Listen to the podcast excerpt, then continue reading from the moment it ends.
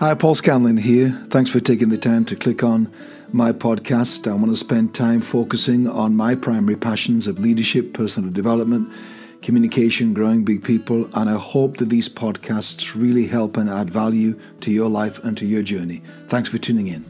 My wife and I live in a 17th century farmhouse in England, and we lived there 20 years. When we bought that farmhouse 20 years ago, um, all the oak timbers in the house had been painted. Um, so, for generations of house owners in that house, the, the beautiful oak timbers had been painted. So, I decided to strip all the paint off to get back to the bare oak all around the house. Some of the timbers in the house were 13th century timbers. So, I started stripping back all the paint. I must admit, we were able to buy stuff then to do that, that now you'd be in jail for having it in your house. It was like stuff you'd only see on Breaking Bad. Don't tell me you didn't watch that. So we stripped these beams back. It took us months. It was a nightmare job. But it was fascinating to me what people thought was a good color to paint a, an oak beam. You could tell when we got to the 60s generations in that house the yellows, the greens, the reds, painting an oak beam bright red. Someone should be in jail. And I tell you that as a metaphor because I think the metaphor is that this oak beam, to me, is a picture of hum- human beings.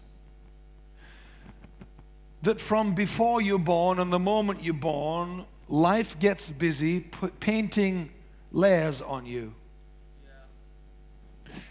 This seminar is about attempting to get you to be aware of those layers and some that are being put on you right now, today. You had a conversation that you know was an attempt by someone or something to paint another layer on you. And you had a disagreement, you felt uncomfortable, didn't like the energy of it, didn't know what to call it but you kind of felt a part of you was in danger of being lost if you surrendered to the idea that someone else has of what color they think your life should be. So I think to get back to the bare oak version of you is to get back to the best version of you.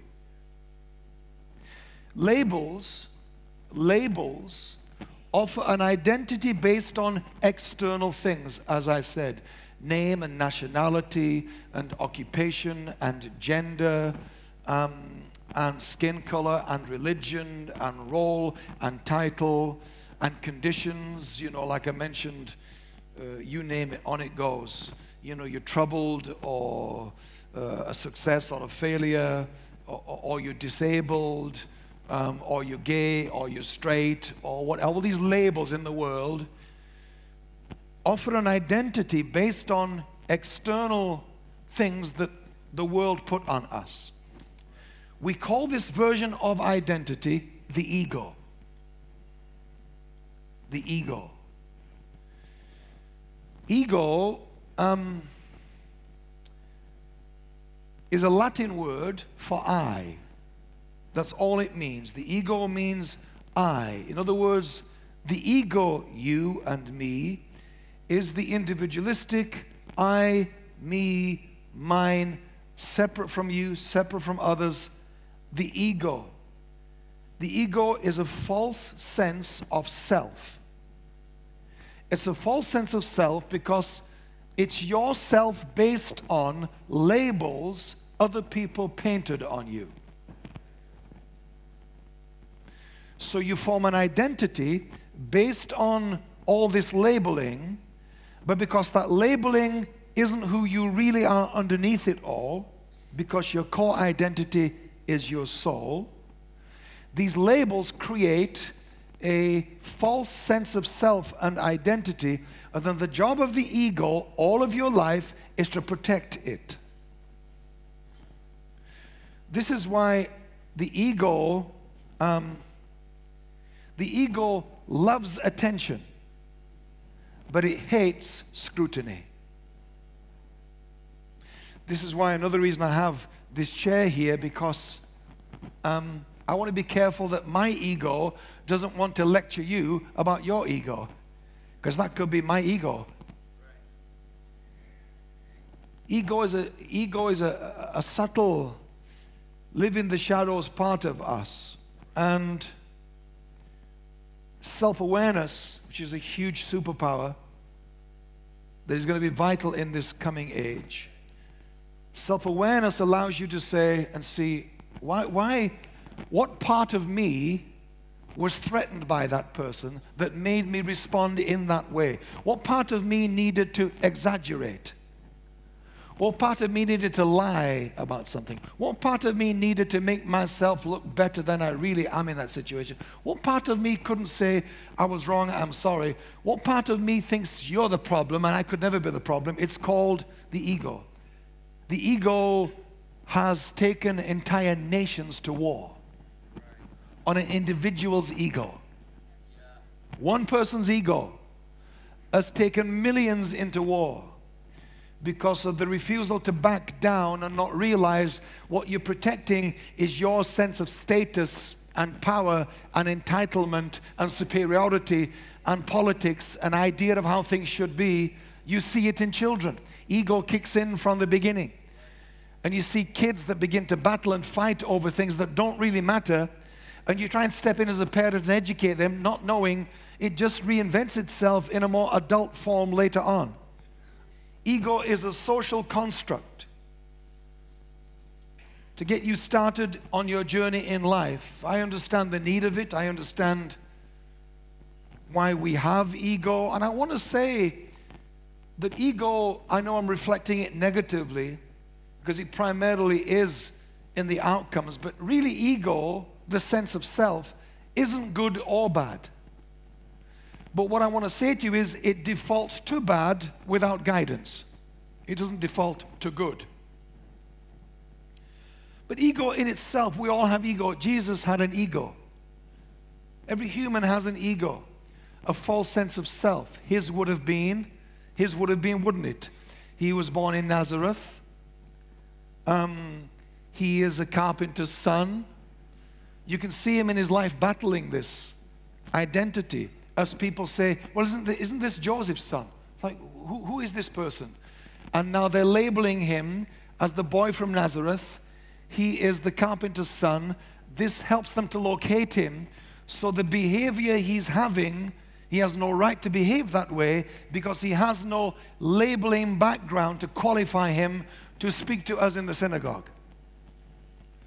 Because they're identifying him like they do all of us by this labeling social construct that we have, and this social construct becomes like a survival capsule through which we navigate life.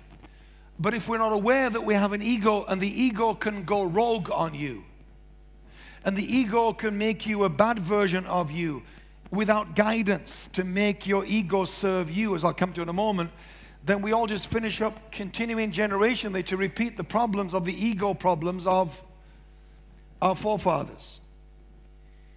Ego is a set of agreements between your childhood self and your parents.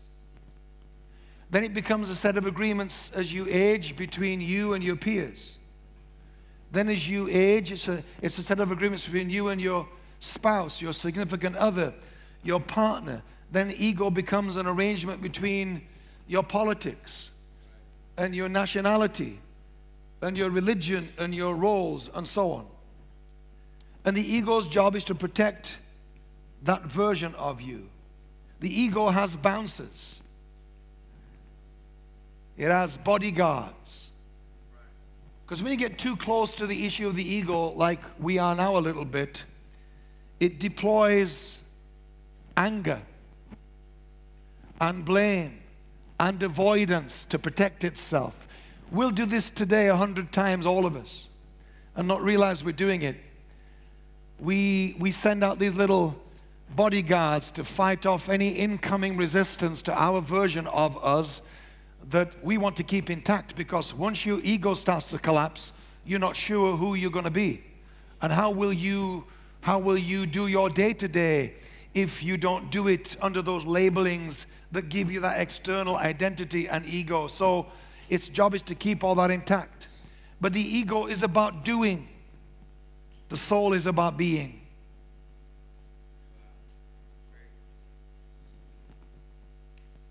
You are not just a human doing.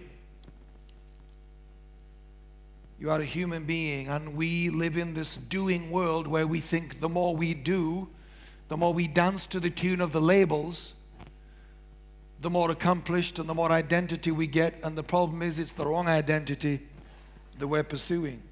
Because if you lose your job, or you lose your freedom, or you lose your status, or you lose your identity based on what you've come to so far, if all of that is taken from you in some way, as it can be for many people in life, then who are you?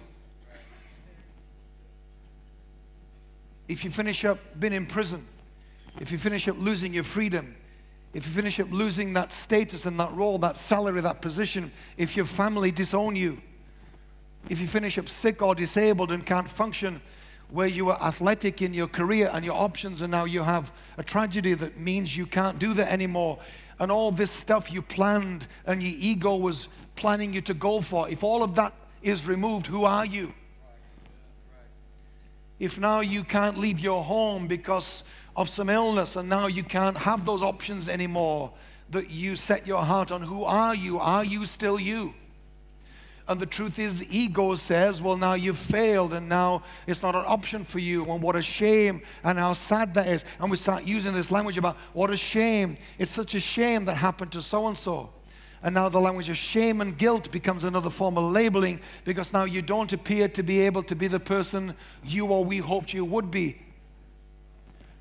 This is why depression and suicide, by the way, are spiking because we live in such an egocentric world that if anything happens to you that, that, that spoils that identity capture that you're in, you're left with nothing to fall back on because you think now those labels have gone, I need to find more labels. And because you can't find them quick enough to cover up the cracks, we despair and get suicidal and think, what's the point in living anymore? So, ego is about survival. The soul is about surrender. Well, thanks again for listening to today's podcast. I hope you found it beneficial.